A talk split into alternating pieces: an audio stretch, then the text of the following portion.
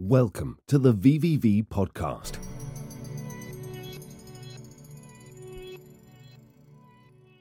Today, we are joined by the team of NFTfi for a follow up AMA. NFTfi is a trustless, decentralized, peer to peer liquidity protocol for NFTs on Ethereum.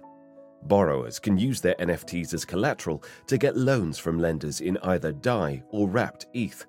As soon as the loan is paid off, the NFT will be sent back by the smart contract, allowing you to leverage the liquidity of your NFT without having to sell it.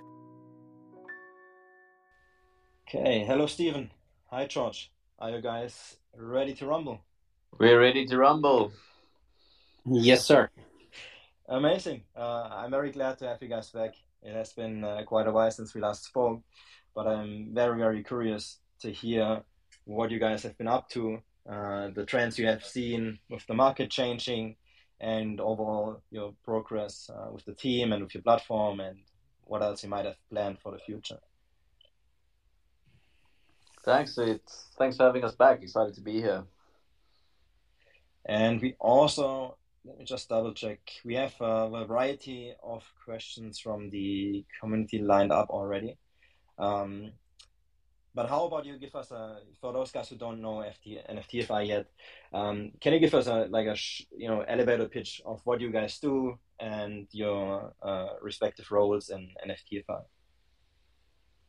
Yeah, sure. So my name's Stephen Young. I'm co-founder and CEO of NFTfi. We started um, started we had the idea late 2019. Started working on it um, in January 2020 and then went live in June 2020. Uh, we did about $300,000 in loans um, in the first year, uh, and then in 2021 did 40 million, and we've done like 215 million so far this year. Um, and the way that our system works is that you can use your NFT as collateral to get a cryptocurrency loan. So you use your um, list your NFT on a platform. Lenders would then make you offers, uh, so including loan terms such as um, loan principal, loan duration, um, and uh, uh, the interest rate. Uh, and then uh, once you accept those terms, your asset gets held in escrow, so um, that both the borrower and lender know that it's uh, safe for the duration of the loan. And then you've got the loan period to repay um, the actual loan principal plus interest. Um, if you repay, you, you just get your NFT back, and if you don't repay, you get to keep the original amount you borrowed, uh, but the lender gets the NFT. And all of this is done 100% trustless, correct? That's correct, yes. Uh, so it all works. Um, listing an asset requires you to sign. Um, a message uh, with your signature. Uh, making an offer as a lender requires you to sign a signature with your um, private key, and then executing the loan is fully on-chain transaction. Um, moving the money uh, from the borrower to the um, from the lender to the borrower and the NFT into escrow is in a single transaction. Um, and then the, the NFT is held inside of our smart contract for the duration of our loan um, and it doesn't do any um, uh, for the duration of our loan for the loan, um, and uh, yeah. Okay, thank you, Stephen. And um, what's your role in NFTFI? Uh, I'm co-founder and CEO. All right, thank you once again. Okay, so guys, now you have a, a brief insight into what NFTFI does, and um, I see the questions already coming in. So anything you would like to ask uh, the team, please feel free to drop it in the comments, and I'm going to read it out um, once we are through the initial questions um, by the Discord server members. Um, but before we get into that, uh, Stephen, is there anything you would like to talk about? Maybe you know some of the achievements you have. Uh, achieved in in the past couple of weeks and months, or you know some of the trends you've seen, or you know anything noteworthy, please feel free to um, you know give some insight. Yeah, sure. So so I think um, yeah, some interesting things we've seen um, is you know, like volume on NFT on NFTfi is down, but it's down less than the volume on OpenSea. So that kind of shows you that there's, um, you know, uh, there's a lot of resiliency in loan demand even during uh, down markets. And actually, I think what we're seeing there is quite a lot of people using a loan as downside protection in case um, uh, the market drops. So people would take out a loan and say 70% of the value of the actual NFT, and then if the, the, the, NFT value drops below that value, they just don't repay. So they've essentially it's like a stop loss for um, for your NFT collection. Um, so that's been quite interesting.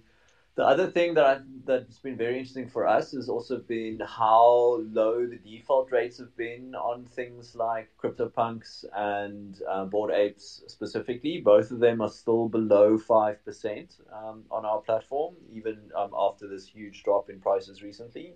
And we're even seeing people paying back loans where the, um, the NFT is actually worth, worth less than the loan uh, and I think largely those are people who have uh, like an emotional attachment to those actual NFTs. Uh, so, so yeah, so I think those are two of the the um, the, the, big trends we've seen. Uh, the other thing we've seen is um, all of a sudden a lot more loans again on kind of the old school generative art. So I've had quite a few autoglyph loans. Uh, so, so kind of seeing some of the volume moving away from PFPs and back into generative art uh, a little bit. Although uh, PFPs generally are um, very dominant uh, in terms of actual loan volume. I guess it depends if you consider um, CryptoPunks uh, PFPs or an art project. I think there's a case to be made for both. Um, but yeah, so kind of things are ticking along. We're seeing steady growth in in users. Um, you know, more and more uh, um, API lenders. So, uh, which means you can now expect if you if you list a, a, a blue chip asset, uh, often you'll get offers within less than ten seconds of listing. Uh, so, uh, very quick uh, turnaround time and offers. What's the average interest rate the lenders earn on your platform? Uh, it depends a lot on the on the collection. So on CryptoPunks, it's around eleven percent, ten between ten and eleven percent APR. Bored Apes are like twenty to thirty percent, um, and some of the more risky uh, assets are you know sixty percent plus. So it really depends on um, you know how risky the asset is that you're lending on. And how many collections have you um, unlocked for your service until now? Uh, it's like over 250. I can't remember. Do you, uh, George, do you know the, the number off the top of your head? Uh, it's, it's, it's a, between 250 and 260 uh, collections. Yeah, yeah. And you guys have certain metrics in, in place, right? Not every collection can just get uh, unlocked for your service. Yes, that's correct. So, uh, because of gas costs, you know, there's a, a minimum uh, uh, loan amount that kind of makes sense. Probably with gas costs where they are at the moment, probably five hundred dollars, something like that. Uh, so so we make sure that there's at least some assets that are worth enough for um, there to be actual um, worthwhile to be doing any loans, and then we also look to make sure that there's uh, at least uh, so, uh, good secondary market volume so that if there's default, people can um, uh, actually liquidate the assets. Uh, and that also gives an indication of how big and active the community is. Uh, and then obviously, if if we're getting requests from our community to um, to approve an asset, obviously that bumps it to the top of the list. So uh, we kind of ha- get requests on a weekly basis, and we also scan um, uh, like OpenSea and all of the big marketplaces um, for looking for new projects that are kind of starting to meet our criteria, and then we'll um, proactively whitelist some of them.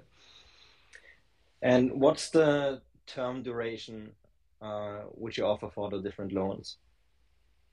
So it's uh, any duration really, uh, but the most common ones we're seeing are uh, around 30 days. We also see quite a lot of quite short duration ones where people have short-term need for capital, so like one to seven days.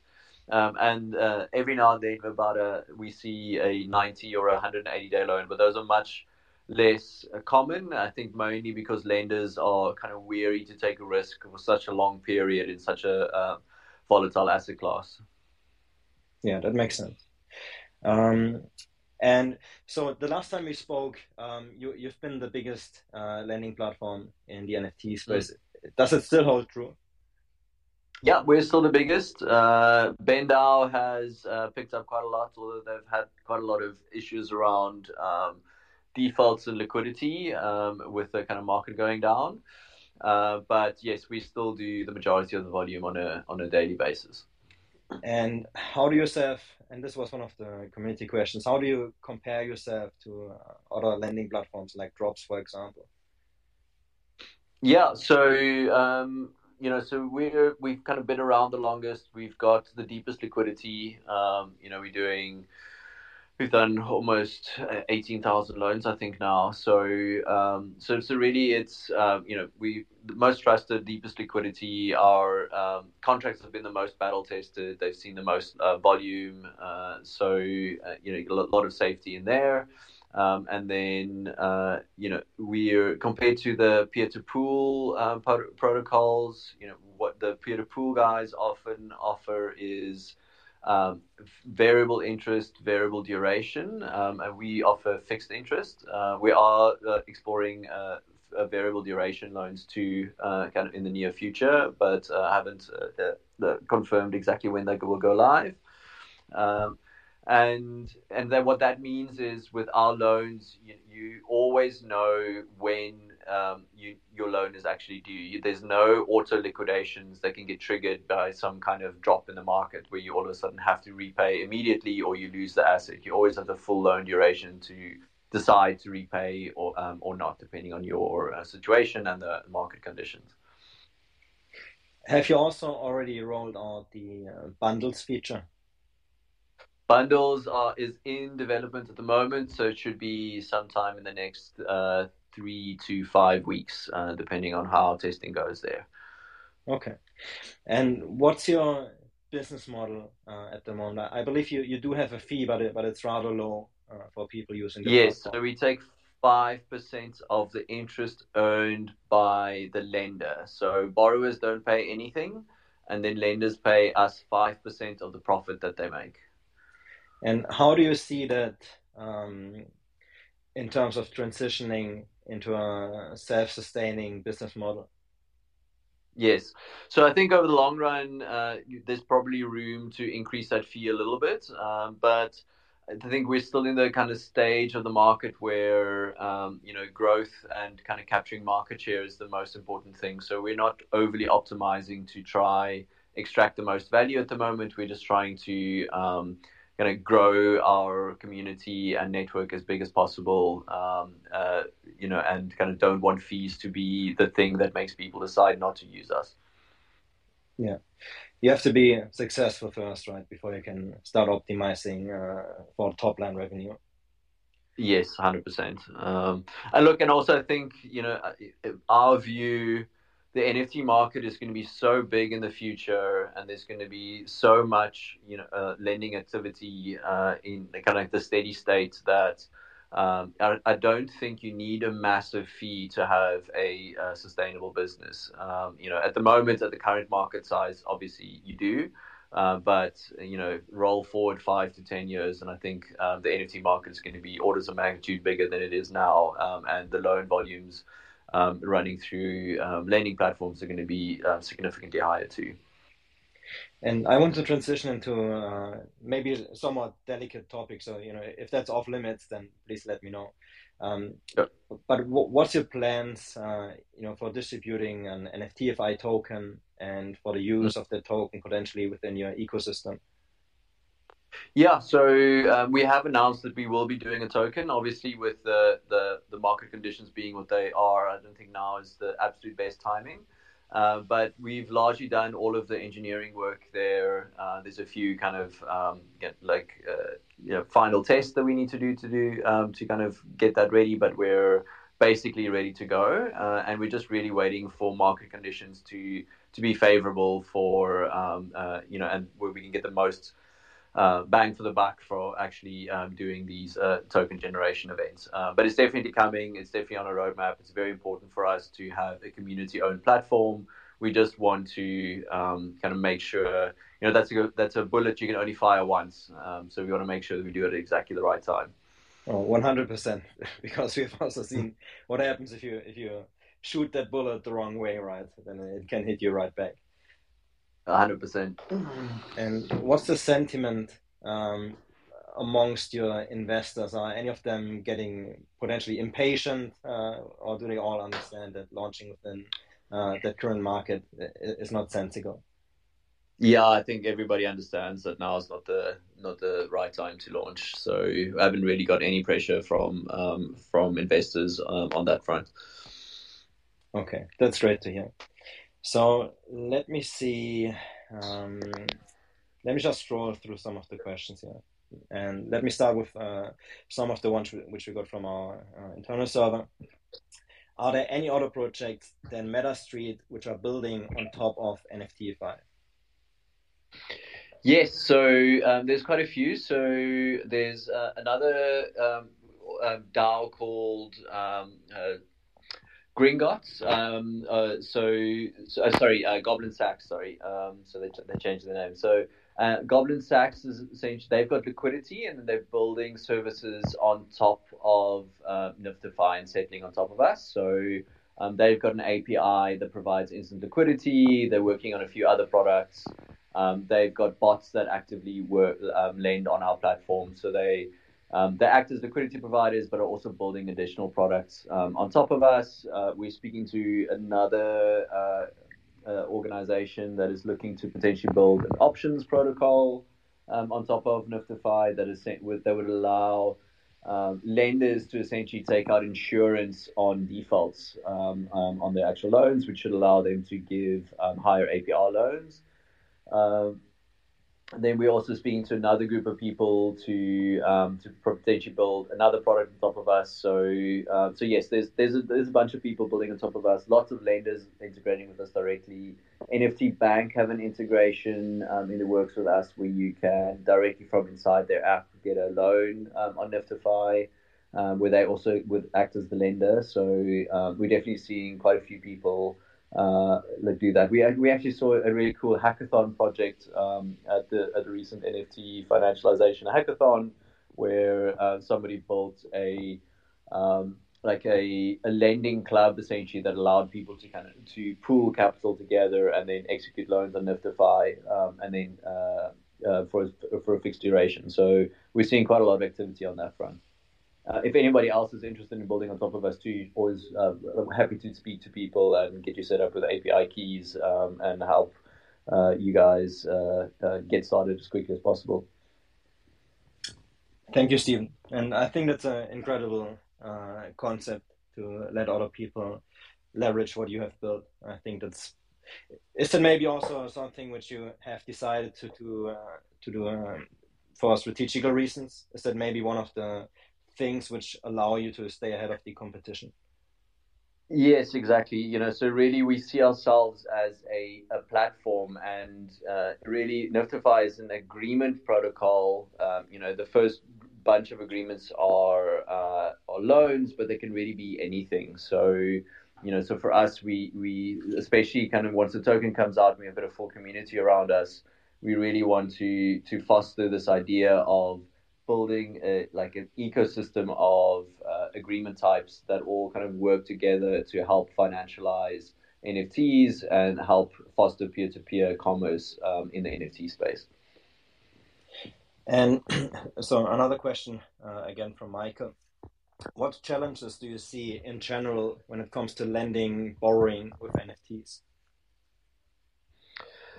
Uh, well, so in general in this space, I think things like um, pricing is really difficult, which is part of the reason why we follow a peer-to-peer model, uh, where we kind of rely on the lenders to to figure out pricing, uh, because I think there's just going to be in the long run just so many different kinds of NFTs. Uh, there's going to be you know different lenders will have specialized knowledge in different um, uh, areas and different projects uh, and verticals and they will be able to offer better terms because they've got deeper knowledge of the space. Um, and really, what we want to do is uh, kind of provide the mechanism for people to be able to compete um, to to find the best prices. So I think pricing is really is really tricky. Um, being able to handle utility in a way that uh, it doesn't require projects to make a lot of changes that just works transparently, I think is going to become more and more of an issue. I think at the moment it's still relatively limited. There's not that many NFTs that have a huge kind of um, utility component to them, but it's going to become more and more important, I think, as as time goes on. So I think that's that's a big thing. Um, and then just just the illiquidity. You know, we saw this recently now with BendDAO, you know, running into uh, liquidity uh, price uh, uh issues with uh, all of their auctions.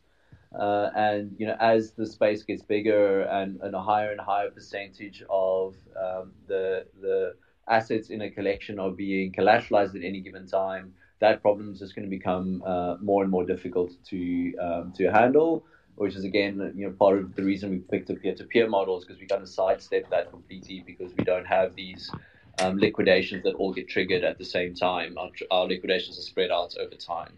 So, so yeah, so I think those are um, some of the biggest challenges. Uh, you know, I think more scalable blockchains really for the next wave of innovation in, in terms of NFTs I think are um, going to be required but uh, you know I think ZK Sync and a lot of these L2 um, uh, ZK rollups uh, are going to be very um, beneficial in that space so I'm excited about the future and which change do, chains do you currently um, support so at the moment, we're only mainnet. Uh, we're launching on Flow sometime soon, and then we're also uh, currently actively evaluating other L2s just to kind of see if there is um, any um, you know growing and sustainable communities uh, developing. Uh, so and definitely seems to be like some sustained traction. It's just you know in the last year and a half we've seen lots of um,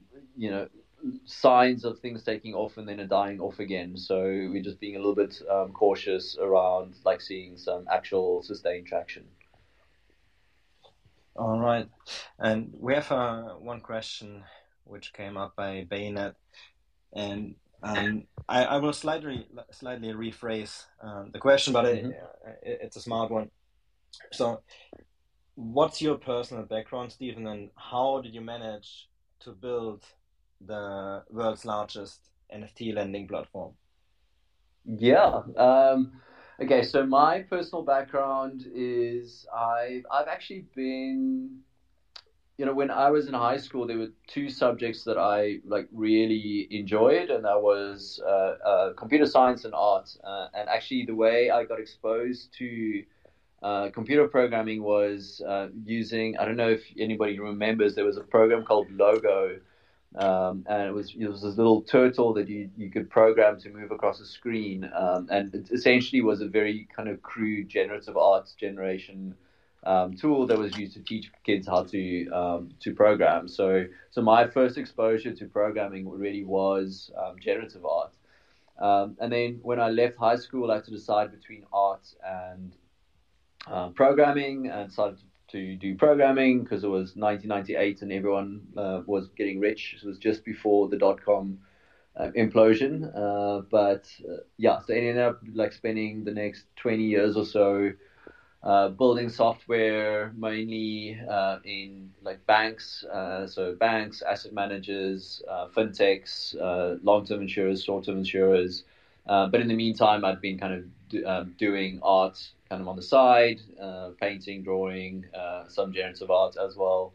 Uh, and then in 2016, got super deep into crypto. Uh, left my kind of job at a big safe asset manager uh, to go found an exchange in 2018. Uh, and then when um, I left there, I took a little bit of time off, and then ended up in the NFT space. And so you know, NFTs really allowed me to combine like, you know, the three things that I knew the best, which was programming, finance, and art. So um, it really was the perfect storm for me. And how did you go about finding the right team members for your venture? So for the first, um, initially it was really kind of me and like one other co-founder who were building the core um, of the platform. So um, so it was just us in the beginning, and then once we started getting some traction and I'd raised uh, our first seed round, like pre-seed round really. Uh, I I kind of had a list of people that I'd worked with over the last 20 years that I really wanted to work with um, again. You know, like uh, I'm sure everybody's got that. You know, there are those people that you work with. You're like, yeah, I really, really want to work with them again. So, so our CTO, um, our designer, um, you know, front end developers. They're all people that I'd worked with in the past that I kind of brought across um, to to um, come join me, and then um, Jonathan, my other co-founder, he actually we met through like token engineering.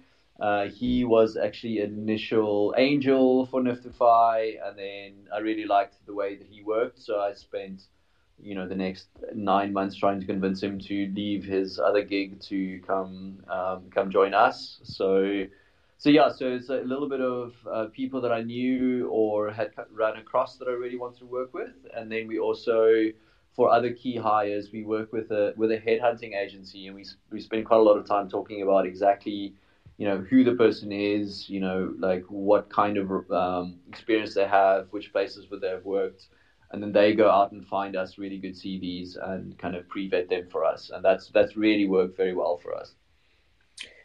Did you have any um, problems with other platforms or other projects trying to poach some of your team members or some of your employees?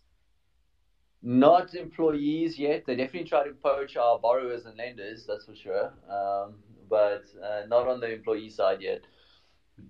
And how big is your team and where is it located? Uh, so we have 15 people now, uh, and we are located mostly kind of Central European time zone. Uh, the dev team is largely in South uh, South Africa, in Cape Town. Uh, and then we've got um, Jonathan, my co-founders in in Zug in Switzerland. We've got some people in Slovenia, Poland, Berlin, uh, Denmark. Uh, so kind of all spread out all over the place. We've got like some some people who are working with us um, uh, part time. They're in Canada. We've got uh, like some other people contributing to the project quite a lot that are in South America. So it really is globally distributed, but the core team is mostly kind of Central European time zones. And how much money, like, how much money did you need to raise to get everything off the ground? Or, you know, did you get the platform up and running before you even started to raise? Can you maybe guide us yes. through, you know, some of the. yeah, so we. Um, so I built the first version and we went live. Uh, just so basically, I um, I was taking some time off, so I had some spare time, and then uh, lockdown happened. So basically, we were just sitting um, inside the house for three months, four months. Um, so we spent all of that time building it ourselves. Um, and then, and only then, after we got some traction and we were seeing some um, some volumes, we were kind of seeing steady growth every month. Uh, we only then did we really start um, trying to raise money. So by the time we were raising money, we were seeing very strong growth already what's your opinion on the? It, it seems pretty uh, prevalent in the space that people start raising money before they have an actual product. Yes. Um, look, I mean, it's it's that's quite a nice luxury to be able to have. Um, uh, you know, when we were trying to do this, like the NFT ecosystem didn't really exist, you know, so it would have been very difficult for us to to raise um, in that environment. Um, kind of before it was before Bored Apes, you know, CryptoPunks were below one ether. Uh, CryptoKitties was still kind of the biggest project around. Um, CryptoKitties and CryptoPunks really, um, and Autoglyphs were less than two ether. So it really was a different um, world for us. Uh, you know, I think it did, you know, in a way, it did also slow us down, right? Because so we did that first version and then we started getting traction, and it was really just me working on it full time. So I was, you know, raising money and like trying to keep the servers up and running and doing bug fixes and doing prod support um, and you know like growing the community and handling Twitter. So you know, if we'd raised money earlier, uh, you know, we could have been kind of, um, you know, we could have had a bigger team already then. Uh, so, so I do think there's pros and cons to, to each. Um, you know, if you can raise some capital before you have a product, that's, you know, that's great. Uh, but I would just then be very, very careful about keeping the team super lean until you've got product market fit because uh, you know you never know how long it takes to get that, and um, you know you really don't want to run out of money before you do.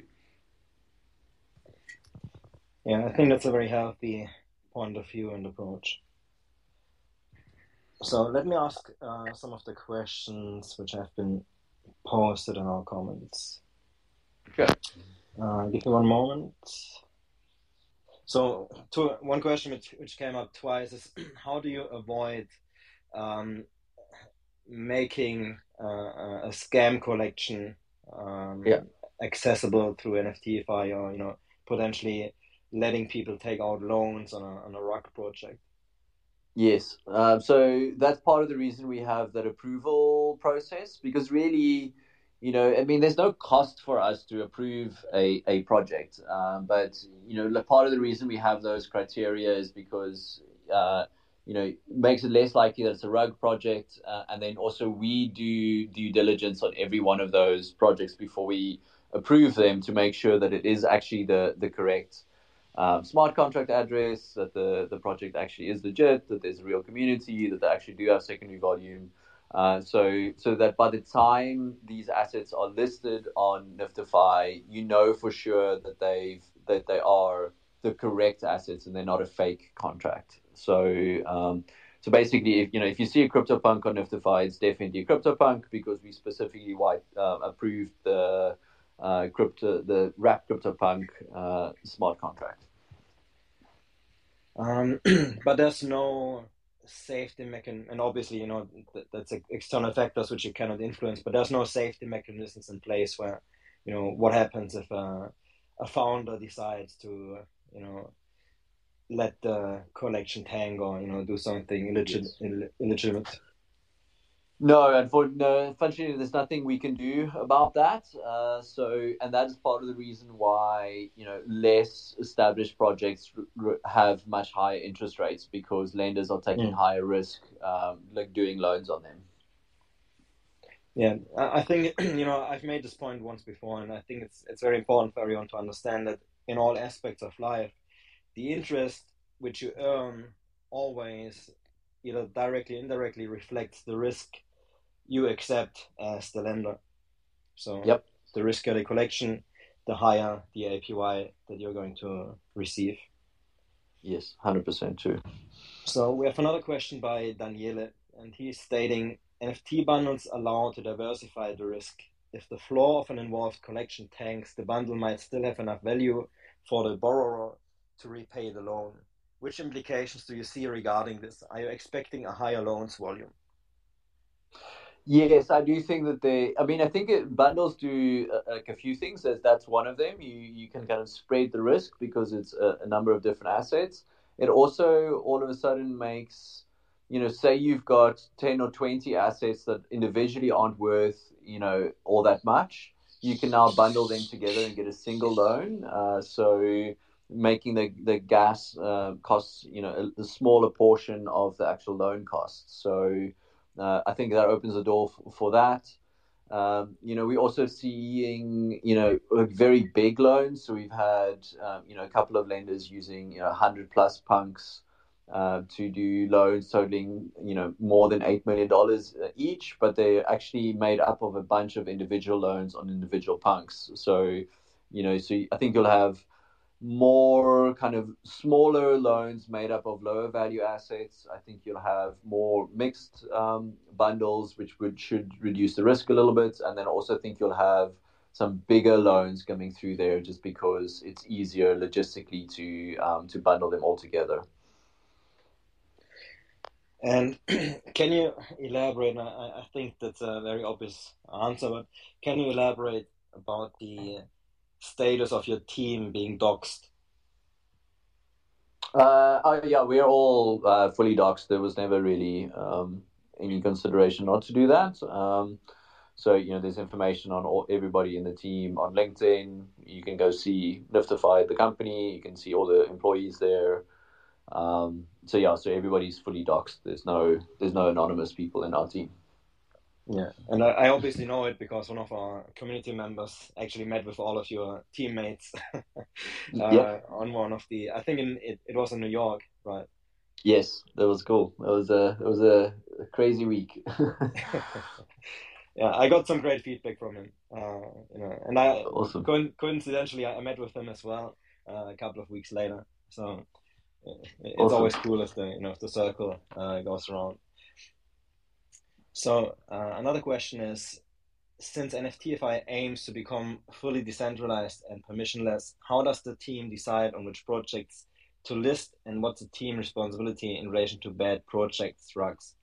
And the, the follow up question here would be because you touched on this earlier are you going to put the responsibility of what gets listed at some point in the community's hands, or is it always going to be curated by the team? Yeah, that's a great question. So at the moment, you know, all we're really, you know, so we're not taking a value judgment on is this a project that's worth investing in. We have some very like objective criteria around, you know, you know, does the is this ERC seven twenty one compliant? Um, you know, does it implement all the functions that we need? Uh, the does it um, is there at least you know a certain percentage of the assets that are um, of high enough value that it's practical to do a loan on it? So none of those things actually tell you that that project is necessarily a safe investment. So you know, you should always be, you know, lenders should always be doing their own um, assessments on on projects and kind of look at their risk, and you know, like their loans should also not be based purely on, you know, what is this asset worth today. You should also have some kind of view of how likely this asset is to still be worth um, that same amount by the time the loan is due. So, you know, so so I think it really is on the lender's responsibility to make sure that the, those assets are um, uh, the, the assets that they lend on are assets that they're comfortable taking the risk on. Uh, now, in the long run, you know, I do think that this belongs with the community. So, uh, you know, approving and removing projects should be part of the community um, uh, responsibility. So, I think that will probably be one of the first things that we um, like hand over to the community, where they can approve or disapprove projects um, uh, as they see fit. And, and only if you have thought about this in practice, but how would you um, do the the voting process uh, with the community? Yeah, we haven't finalized everything there, but most likely it will be something like snapshot. We do some off-chain voting, and then we just execute um, on-chain, where we with some kind of governance council to kind of execute the actual on-chain transactions uh, in accordance to what the community voted on. Okay, that makes sense. And again, you touched on this earlier, but maybe you could uh, elaborate on it once more. So the question is, is there a contingency for the event when NFT drops in value to below the loan amount to stop the borrower from keeping the loan and leaving the lender stuck with the NFT? Uh, no. So that is part of the risk that a lender takes, and it's also what earns them their APR. Uh, so so that is something that as a lender you need to kind of be comfortable with that you're willing to take that asset. Uh, you know, a lot of lenders like defaults because they have liquidation strategies that actually um, potentially end up being more profitable than the actual loan. So um, a lot of them will hold the asset until the price recovers, or you know they know they're part of a collector DAO who would then automatically buy the asset from them. So um, so I do think getting defaults and being able to liquidate those assets should be part of the plan of any lenders. Uh, and part of their risk calculation should be that the, the borrowers don't um, repay the loan if the if the asset is worth less than the, the, the actual loan principal. And a follow up question um, by Michael again. Stephen said that one of the biggest challenges is pricing NFTs. What NFTs are? What is NFTfi doing to help users properly price an NFT? Yeah, so we sh- try to show as m- much stats as we can. Uh, at the moment, that includes the floor price from OpenSea, the last sale price of the asset. We also use both NFT Bank and um, uh, upshot to to get price estimates. Uh, you know, obviously, you know, like take those with a grain of salt. They're not always 100% accurate, but it should give you uh, a little bit of a sense. Uh, and then the other thing we also show you is loan history on that specific asset, so you can see how what it got in, on previous loans, and also uh, like 30 day rolling average um, loan principal for that collection. So, um, so you can get a sense for what other assets in the collection are going for. Uh, so th- those that should give you some information to triangulate, but you should again, like I said, you should always do your own um, uh, homework. And another question, um, which is, what does NFTfi look like in two years? What are the team's plans to keep on top of the crypto landscape, regardless of sentiment?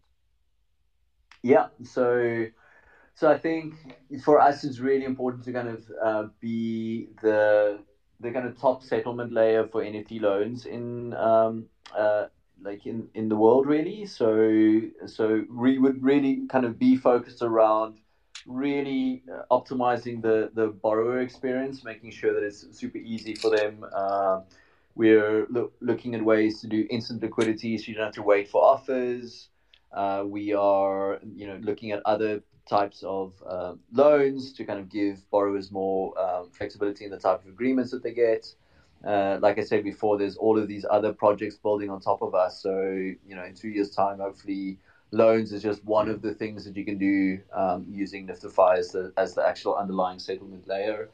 Um, we're working really hard on partnerships, so looking to um, to kind of be integrated uh, in the background, uh, like already like we're going to be doing with um, NFT Bank um, and another and a few other places um, to kind of integrate directly with the places you already are using your NFTs uh, and being able to get a loan directly from there. Uh, but you know, you know, really kind of staying super focused on like the core mission for us, which is you know like enabling NFT um, decentralized NFT uh, financialization, really, um, and kind of uh, being at the forefront of that. So you have no plans of slowing down and not being being the biggest anymore. No, no, no, not uh, not on the horizon if we can help it. Okay, uh, the next question is How do you ensure customers using NFTfi have a positive experience and keep coming back? The volatility of NFT ETH prices means that a lot of people are likely to be making bad trades. Do you include customer education to make sound financial decisions as a goal of NFTfi? Yeah, so uh, so it's still this is something that we are spending um, like a lot of time talking about internally. We definitely think education is very very important, and especially like um, like you said, you know, taking leverage is a risky um, uh, behavior that you need to be able to kind of do in a manner that is safe uh, and kind of fits with your financial goals. So, um, so Andre is uh, he, he, from our team is really kind of um, pioneering that whole um, effort, and we are uh, really looking at, at like how do we educate people, how do we make sure help people make sure that they stay safe. Um, how do we help them understand like what strategies they have and what are the risks involved in, in there um, like I come from a traditional retail asset management background, and you know a large portion of what we were trying to do is to make sure that um, investors actually understood the products that they were buying because a lot of the, the, the bad financial decisions they were making is because they they didn't understand the product when they were buying them, um, and then that caused really bad outcome for them uh, in the long run. Uh, and you know, I think it's the same with with this. You know, it's just the financial product they can get complicated. You know, the risks aren't always obvious. Uh, you know, I think it is on um, it is our responsibility to make sure that our users understand what they're getting into. Do you see any risk for regulators potentially interfering with the overall NFT lending um, mechanisms? Yeah, I mean, I think there's always a risk with regulators in the crypto space, right? Like, I think if you're a, a crypto startup, like your two biggest risks really are getting hacked and the SEC.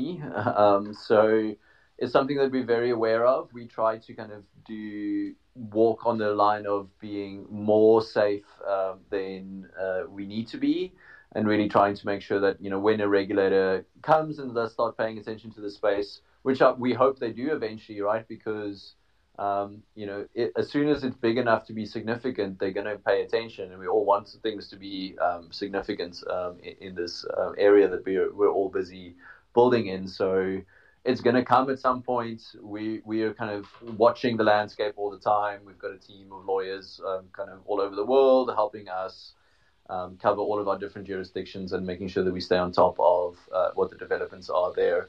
I haven't heard any, you know, rumors of them targeting things like lending directly, but I, I suspect there's probably quite a few NFT projects that um, the SEC might take a look at and ask if it wasn't the security. Uh, so, you know, I suspect over the next three to four years, you'll see more and more scrutiny there. Um, and, you know, we'll monitor and do whatever we can to stay um, on the, uh, on the, uh, the right side of the regulatory line there. Yeah, I mean, it should probably be fairly easy where, you know, if a collection falls under scrutiny, then you can just remove it from your platform, right? And then at least yes, eliminate the risk Yes, or if it becomes a security and we need to get a license to deal with those securities, you know, then you know we'll we'll kind of explore that avenue too, right? So okay. um, kind of all all things kind of open, uh, you know, but you know, our ethos really is kind of community owned, community governed uh, protocols. So you know, so that'll never go away. But we'll try to do that in a way that protects our DAO members and team members and investors and ourselves from going to jail. Um, because in the long run, that's in the interest of the project, right? You want to be compliant and kind of like coexist in the world with the rest of um, uh, the financial system and um, you know like we, we need that if we want this to go mainstream yeah the only way is to do it all above board uh, i think there's too many projects out there which you know try to get away with um, jurisdictions like the Seychelles or Cayman Islands or you know yeah. some other places where you are already in the company of questionable characters, which then already by association, mm, you know, put you in, in into uh, some category in which you might not would like be, to be put in, right? So yep. I think doing it uh, in a transparent way and being proactive about everything that's going on is probably the one which is going to lead to longevity. Yep, hundred percent. Um, you know, it's like it's a bit of a drag, and it means you're a bit slower on certain things because you have to, you know, um, tick a bunch of boxes. But uh, like you said, in the long run, I think it is the way to kind of survive, right? You can't do crazy stuff. Um, but you know, same time, it is crypto, right? So we need to. Um, there's not always going to be laws for the things we're trying to do yet because a lot of the stuff we're trying to do is just brand new. So you know, there there are these kind of gray areas, but you kind of want to be a good actor acting in in good faith um, while you're kind of operating in those areas where the where the um, regulation isn't clear yet. Yeah, and I mean even even if there are gray areas, it's still like fairly easy to do the right thing, right? Because yes, the, you know the SEC and, and lawmakers and regulators, they are they do have common sense, and as long as you obviously did the right thing, then you have a, a much better chance of not getting punished. Yep. So Mike is asking, many NFT projects use airdrops or other mechanisms to reward people that hold the NFT. Since the NFTs are moved to an escrow account, that becomes impossible. Do you see any solution for that? And he's referring, obviously, when you know when you take out a loan, your NFT yes. gets put into the smart contract. Yep. So we do have like a flash claim facility similar to BendDAO at the moment, uh, but really that's it's kind of like a stopgap measure in my opinion. So so uh, we did a press release recent, recently where we announced a partnership with Gnosis Safe, um, and what that would mean is once that's complete, uh, is instead of the asset being moved into a generic escrow account um, that you kind of mixes all of them together, what we will do is we would actually deploy a new uh, Gnosis safe for every user who takes out a loan. Uh, and then we would actually escrow the assets that, um, in a safe that they actually own themselves, but we would block the transfer of those assets for the duration of the loan. So you would you would you wouldn't be able to transfer or sell the asset, but you would still be able to sign for it as if you own it. You'd still be able to you know, receive airdrops. You'd be able to sign in to get into Discord servers, you know, all of those kinds of things as if you still own the asset. So, um, you know, so that's part of the reason we've taken a little bit longer to solve this problem because we really want to kind of solve it in a kind of foundational way where, you know, it just kind of works transparently and is and super secure. Okay, thank you. Is there anything um, in your upcoming events or upcoming plans where the community could support you or help you, or is there anything you you would need or any areas in which you can support you? Yes. Uh, well, so we are we're going to be at NFT London. So if anybody's in NFT London, please reach out. We'd love to meet up with you guys. Um, so that would be really cool. Uh, and then we are you know, lots of cool new features coming soon. Collection offers, um, bundles are coming. There's like to Safe integration is probably also is coming. Hopefully before the end of the year too. We'll see um, on that one.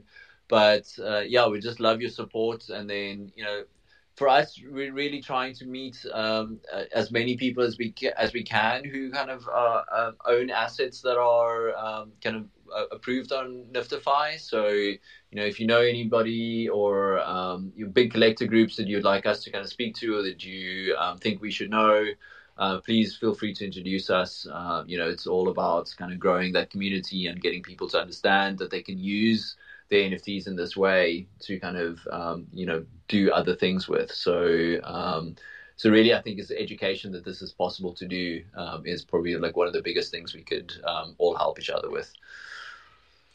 And where are you currently located yourself, Stephen? I am at the moment. I'm in Cape Town. Um, I uh, will probably be in Norway sometime soon again. Um, so I'm kind of between Norway and Cape Town uh, uh, most of the year. Okay, interesting. you, you got the the heat and the cold. Yep, about as far it's um, yeah as far north and as far south as you can go um, in the same time zone. So uh, we're keeping it interesting. All right, uh, Stephen, George, that's um, so far all of the questions from the community. If there's um, anything else you would like to share, say, or um, ask the community, please feel free to do so. I just wanted to say thanks. You know, you guys have been such great supporters of us. Uh, it's always been, it's always really interesting and good questions when it's your community getting involved. So really appreciate you guys taking the time to to join us. Yeah, my pleasure, Stephen. It's always a pleasure to talk to you guys, and I'm I'm very excited for the progress you're making. And it's very obvious that you guys have the right philosophy for what you do. And I've been bullish. Um, I don't know when we first spoke, maybe four months ago and mm. I'm more bullish now in the bear market. I, I think NFT awesome. has a very bright future, and I'm very much looking forward to what you guys are going to pull off in the next couple of weeks and months. Thank you so much, and hopefully see you around on the Twitter space again soon. Oh, for sure. Thank you for being here, Steve. Awesome. Thank you, George. Talk Speak to you guys soon. Thanks for having us. And bye, guys. Bye, bye. And thank you guys for listening in. I would be appreciative if you could leave one retweet and one like and maybe say thank you in the comments to our guests for joining us today. And um, yeah, thank you guys once again. It's always a pleasure to see so many smart questions coming in. And just as with the previous events, we're going to pick the best questions and we're going to announce the winners of the respective whitelist spots for the best questions, um, probably towards um, beginning of next week, maybe on Sunday. And we're going to continuously do so to incentivize everyone staying active and staying engaged and to providing our partners and friends with the best possible experience during those AMAs. And as you guys know, we have a very busy schedule lined up. Um, let me just double check our calendar. We have um, the weekly meeting on Sunday, of course, at 8 p.m. CET slash 2 p.m. EST. And then we have an AMA on Monday with Cardinal, which is uh, again 8 p.m. CET or 2 p.m. EST. And the day after, we have another big event with the Subspace Network, which is going to be slightly sooner. That's going to be happening at 6 p.m. CET, which I believe is noon EST. So please make sure whenever you guys are around or can make time for those MAs to show up. The engagement is always very much appreciated. It's going to make the um, events much more exciting for us, for everyone listening, and of course to our guests as well. So thank you guys once again. It has been a pleasure today, and I'm very much looking forward to talking to you again on Sunday and to seeing you hopefully in our next AMAs next week. Thank you and have a great day. Bye bye. This recording has been prepared and made available by VVV.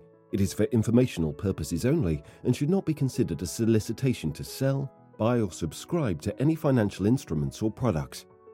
VVV does not express any opinion as to the present or future price of any instrument mentioned in this recording.